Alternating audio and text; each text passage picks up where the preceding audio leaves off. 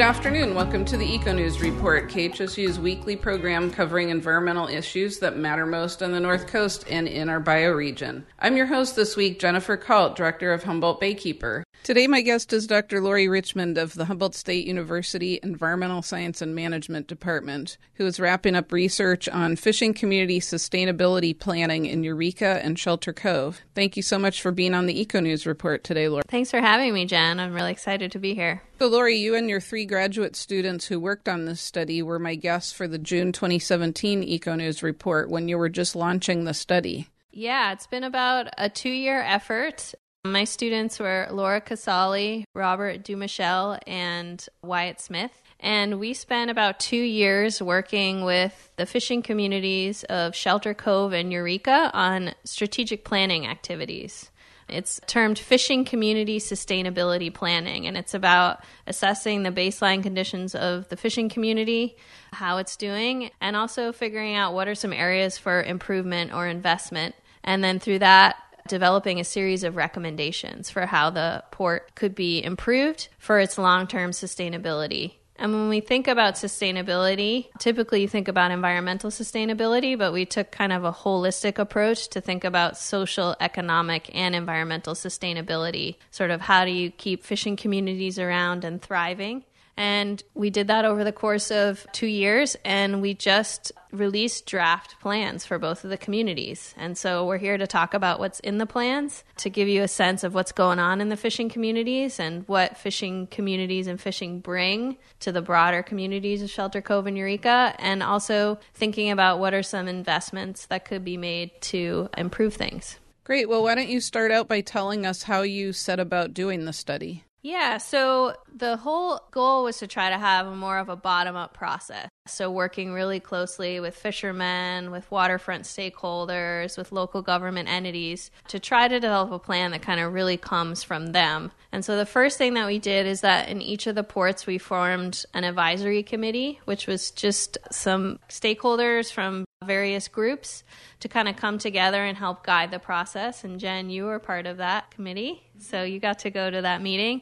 And there was about, you know, 15 members of that committee or so. We had a committee for Eureka and for Shelter Cove. What we did was we sort of met with them, we brainstormed about ideas, what's going well in the port, what needs some improvement, and also talked a little bit about what's the best mode of outreach. So we met with that advisory committee in the beginning and at the end of the project, which I'll talk about later. Then we conducted one on one interviews with stakeholders, and we conducted 108 interviews for this project. That includes 46 in Shelter Cove and 62 in Eureka. So that includes commercial fishermen of all types, whether it's trawl, fleet, or really small scale guys, recreational fishermen, charter operators, people in the mariculture industry, local government officials, people that work in support industries like processing and, and fish buyers and tourism as well to try to kind of get a holistic view of the port and to hear from as many people as possible during those interviews, we kind of asked a couple of simple questions. What's going well in the port? What needs improvement? What have you seen in other ports to help strengthen the fishing industry and community? And if you had 5 million to invest, how would you invest it? And so we kind of took all those recommendations that stakeholders gave and tried to turn those into a, a cohesive group. We also held public workshops, one in Eureka and one in Shelter Cove that was just open to anybody. And it was kind of fun. It was charrette style. So we had tables set up with butcher paper over different topics, and people could kind of come with their ideas about what they'd like to see in the port, in the community going forward. And there was a fun exercise where when you walked in, each person was given 50 Eureka or Shelter Cove bucks. And then there was a whole host of projects in manila envelopes on the wall, and they could decide how they wanted to invest that. And then we could tally up which projects, you know, were the most popular or most need of investment. And so we got all of that different data together and we analyze existing data like landings data, census data, existing reports. We came up with a draft idea of recommendations like based on the weaknesses that we hear and the investments people want to hear, these are some of the priorities. And then we met back with the advisory committees and we said, all right, this is a long list of recommendations. How do you want to see this ordered or prioritized? What do you think, you know, really should be included in the plan and what's maybe less important? And so through those meetings, we kind of came with a consensus idea about, all right, these are the top recommendations. And then we wrote some plans. The plans include a social chapter, an economic chapter, an environmental and natural resources chapter, as well as a chapter on infrastructure and critical services. And those sort of describe the baseline conditions. And a lot of them show things that are really strong in, in, both the communities. Sometimes there's a stereotype or an idea that fishing is a dying industry, but it's actually a big driver of our economy locally. And then the end of the plans contains the recommendations, also with some ideas of funding sources or examples from other ports as to how you could implement those recommendations. So, for people who don't know a lot about the fishing communities in Shelter Cove and Eureka, how do they fit in in the bigger picture in California as far as what sizes they are? Yeah, you know, Shelter Cove is a really small rural port. It's probably one of the smaller fishing communities in California, and it's unique in that way. It's a very special port. It's kind of had throughout history a nickname, the mosquito fleet, because vessels are so small. You know, if you look around Eureka, you see docks and marinas and a lot of infrastructure for commercial fishing, large processing plants, things like that. Shelter Cove doesn't have any of that. They have a small jetty, and boats need to be launched every day via a tractor system or off someone's truck. The boats can't be that big.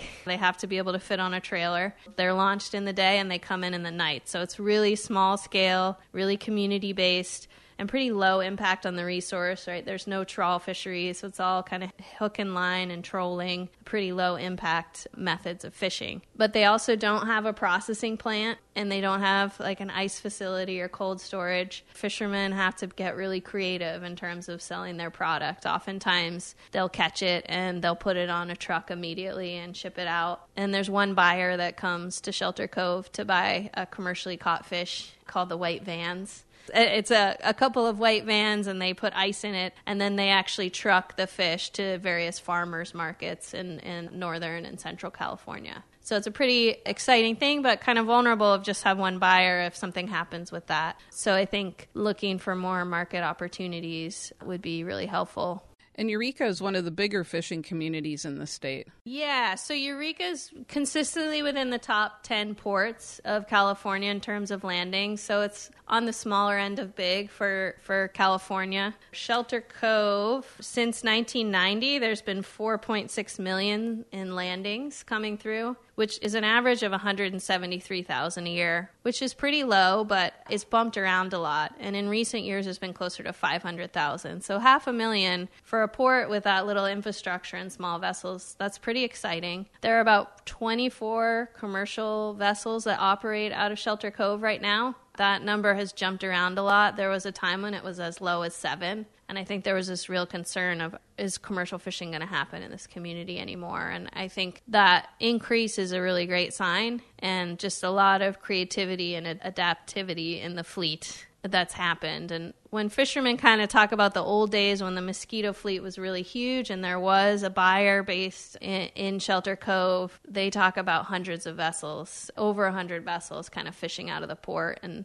a decline in salmon, some salmon closures, and then challenges with the groundfish fishery and the declaration of a disaster. A number of regulatory things just made it harder and harder to fish out of there. But there seems to be kind of an uptick and some really exciting things happening in the community. And I think with a few investments, it could become a thriving place to fish on a small scale. So, how are the landings tallied in a port like Shelter Cove? How do people keep track of that?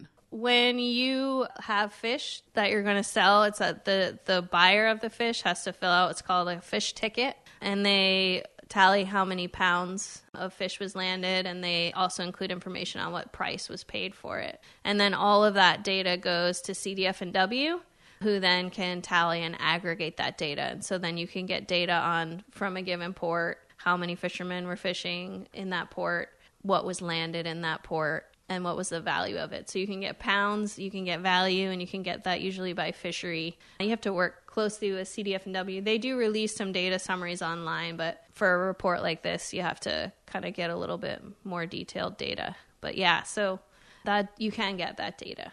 And so, how does Eureka compare in terms of landings? Yeah, so Eureka is much bigger scale. Eureka has you know, a whole range of types. We have a groundfish trawl. We have a trawl fleet that fishes on a pretty big scale for groundfish and shrimp and a number of, of other species. In addition to having some slightly smaller uh, fleets that kind of fish a variety of, of Dungeness crab, maybe some groundfish, some sablefish or black cod that kind of do a variety of things. Dungeness crab is a huge part of the port. Something like 60% of the ex vessel value on average comes from that one fishery. It's a really important fishery for Eureka and for Shelter Cove too. So we talked about Shelter Cove having 4.6 million since 1990. Eureka's had 324 million. So it's a multi-million dollar port consistently that's an average of 12 million per year but it's you know been in the 20 million some recently and some of that has to do with the high price that crab has gotten in some of the years.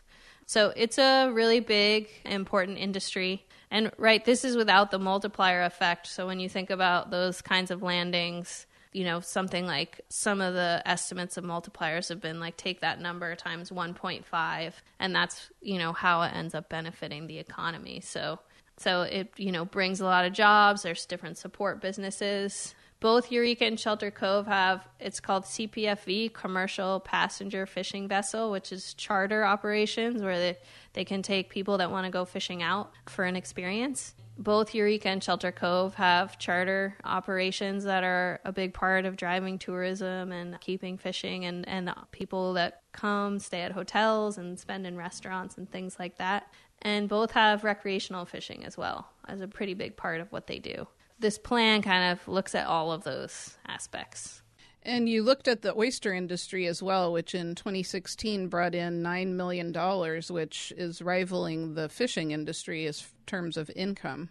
Yeah, it's it's a, a really big industry. There wasn't a lot a lot of good data like on the bay scale, so it was really difficult to figure out. All right, like how many oysters are we selling here? How much are we bringing in? How many jobs? Kind of connected with this project, we did a business survey of the mariculture businesses. So there's six businesses on the bay, but there's one that's going through permitting, so there might be a seventh relatively soon and we just had kind of a basic economic survey of sort of production, revenue, things like that. Yeah, and we found that in 2016, they sold $9.8 million worth of oysters, and that's about 10 million whole oysters.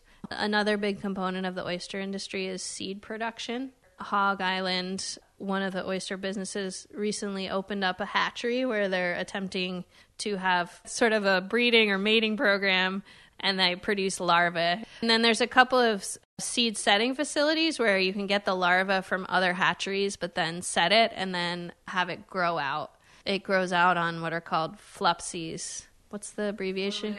A FLUPSY is a floating upwelling system, which is basically a raft with a paddle wheel on one end that pulls the water through the bins of oyster seed so that the nutrients can be filtered out of the water by the oyster seed. Yeah, making oysters is a pretty complex multi stage process. You get the larva, you set the seed, and then you kind of grow it out to various sizes until it's big enough, and then you can kind of put it out on rafts where it will become mature oysters. In addition to be able to just sell a beautiful oyster like ones that you would get, you can sell the seed. And that's actually a really big business. There's seed shortages throughout the industry. And Humboldt Bay is the only bay in California with a disease free history. So there's never been big oyster or shellfish diseases here. So we can sell our seed to a lot of places. That's a growing and big part of our business. About a third of revenue from the oyster industry is from seed. So that's a lesser known fact that's pretty interesting that seed is such an important part because we always just think about, you know, buying the beautiful oysters to eat. Of the more locally based producers, a lot of them are selling locally. If you're just joining us, this is the Eco News Report. I'm your host, Jennifer Kalt with Humboldt Baykeeper, and I'm speaking with Dr. Laurie Richmond about her fishing community sustainability planning process for Eureka and Shelter Cove. Okay, so Laurie, let's launch into the recommendations that you and your team came up with at the end of this study. All right, so I'll start with Shelter Cove. We had kind of a long list of recommendations for Shelter Cove, and we met with the advisory committee and talked about, all right, how do you want to arrange and prioritize this. And they decided to have a tight list of 13 recommendations and to kind of list them in what they thought of as priority order. So, you know, these are the ones that come sooner slightly higher priority. But for the community, all of these things are important. So if there's a chance to implement one ahead of the other, that's, you know, certainly fine.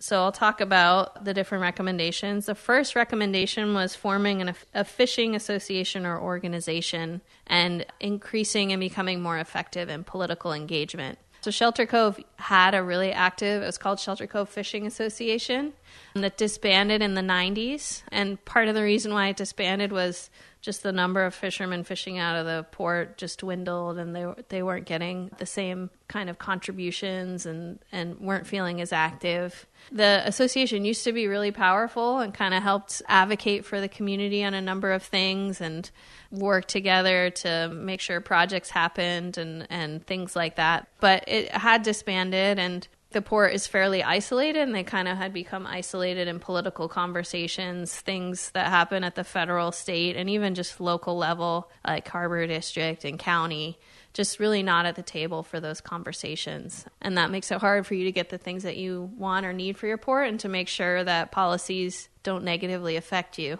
So, a big recommendation is that, you know, if you want all the rest of these recommendations to happen, to help be a little bit more organized and engaged as a community. And I'm happy to report that as this plan was uh, released, they are in the process of forming an association called Shelter Cove Fishing Preservation Inc.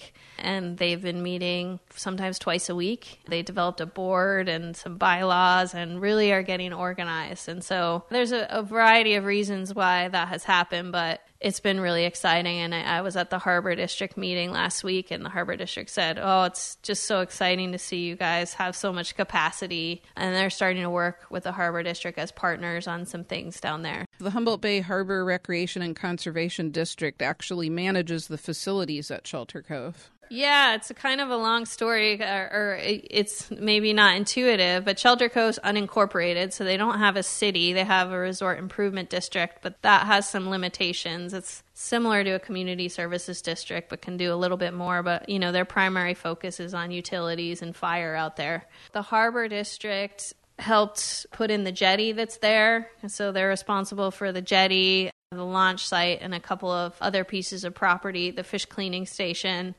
so they have some vested interest in there. And then the past years have been kind of becoming more engaged on that property. And so having a good working relationship with the harbor district is really important for the community. There's a piece of property called the marina property where there's a lot of important things like the boatyard is located there that's owned by a private individual and the harbor district recently entered into a long-term lease on that property and started doing some more active involvement in helping run the launch system and the boatyard and things like that. Yeah, so the harbor district's pretty important for Shelter Cove.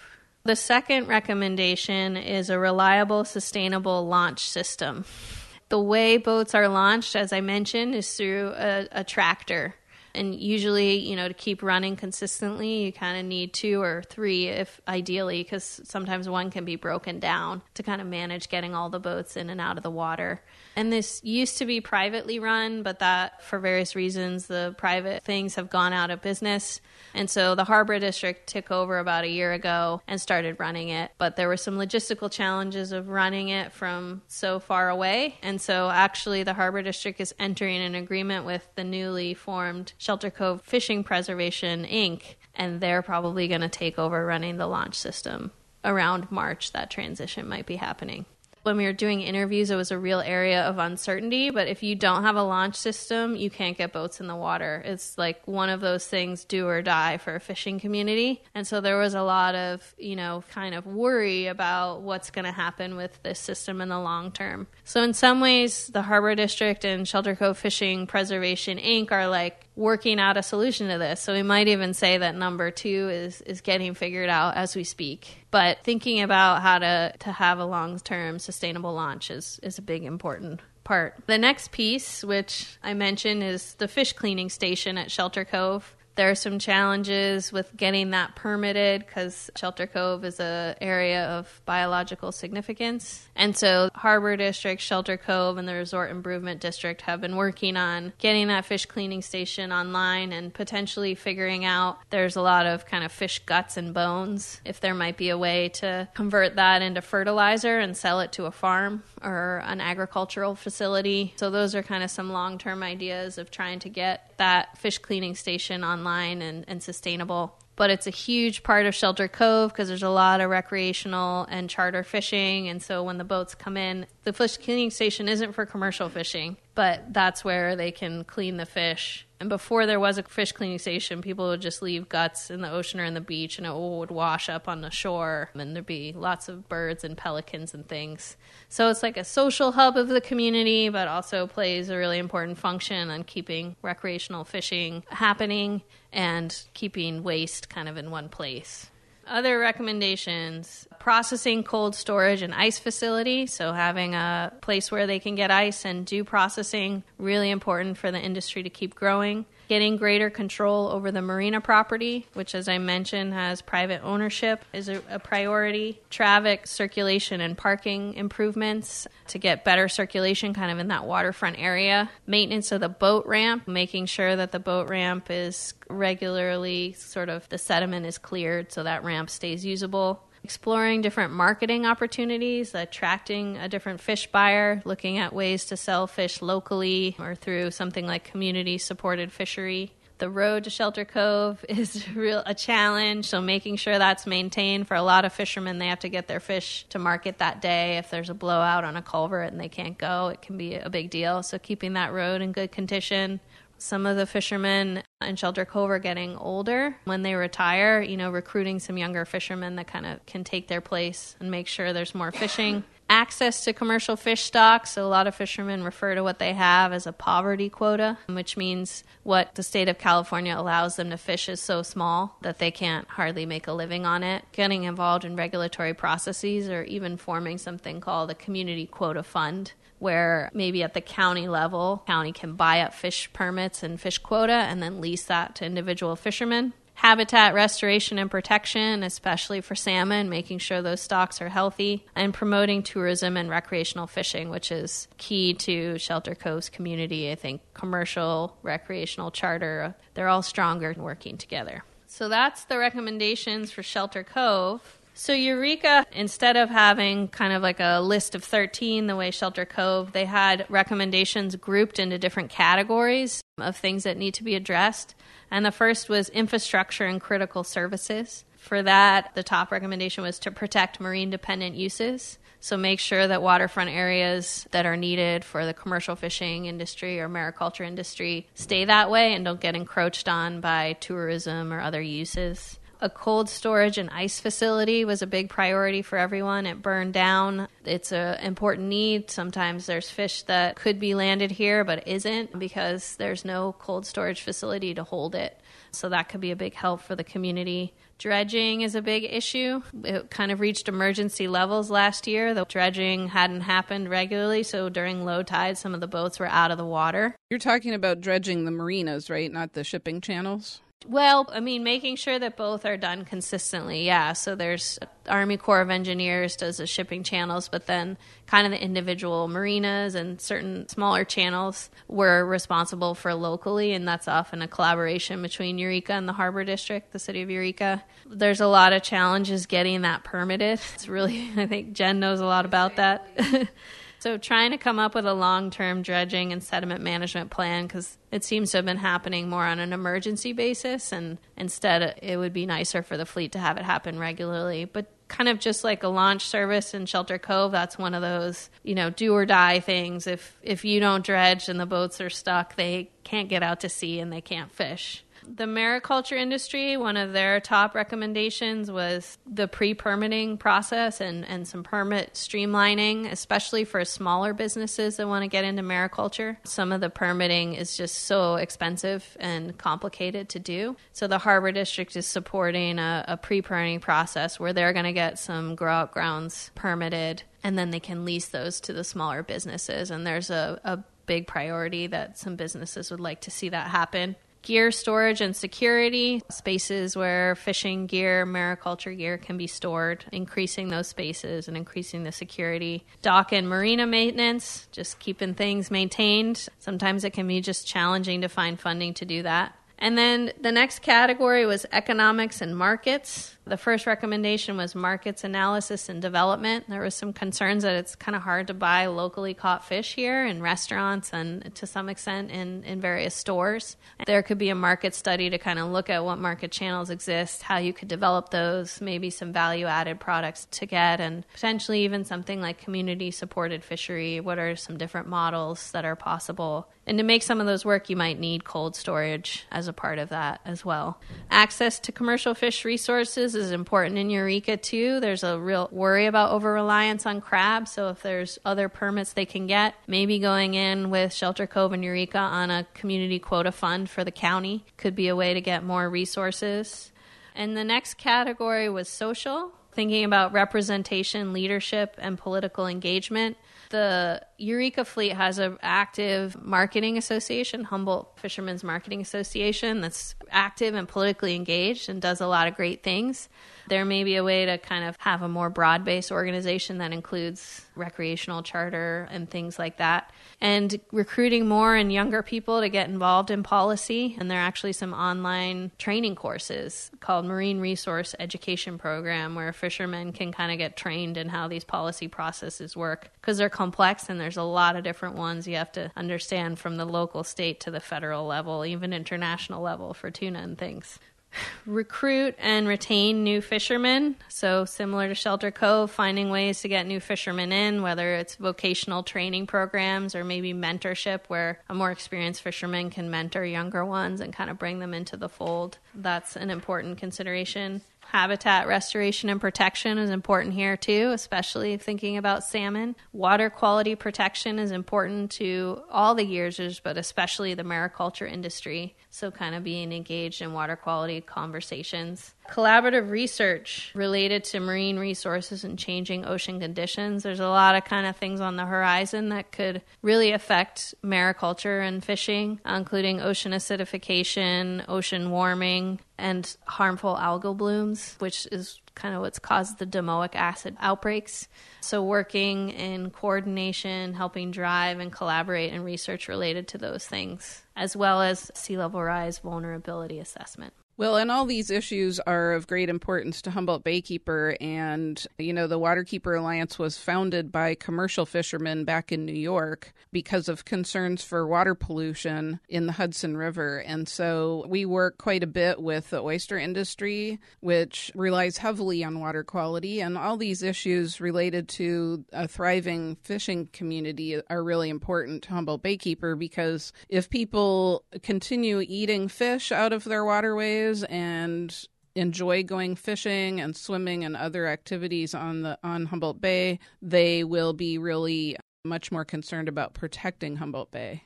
Thank you so much for being on the Eco News Report. Yeah, thanks for having me. And we're going to be presenting at the Humboldt County Board of Supervisors meeting on January 8th at 9:30. If you want to see some slides and some more detail, look at some of these statistics and recommendations. So those meetings are all broadcast streaming online, and they also are played on Access Humboldt Channel 12, both live and in reruns too. So you have a website just for this study where the reports are posted, right?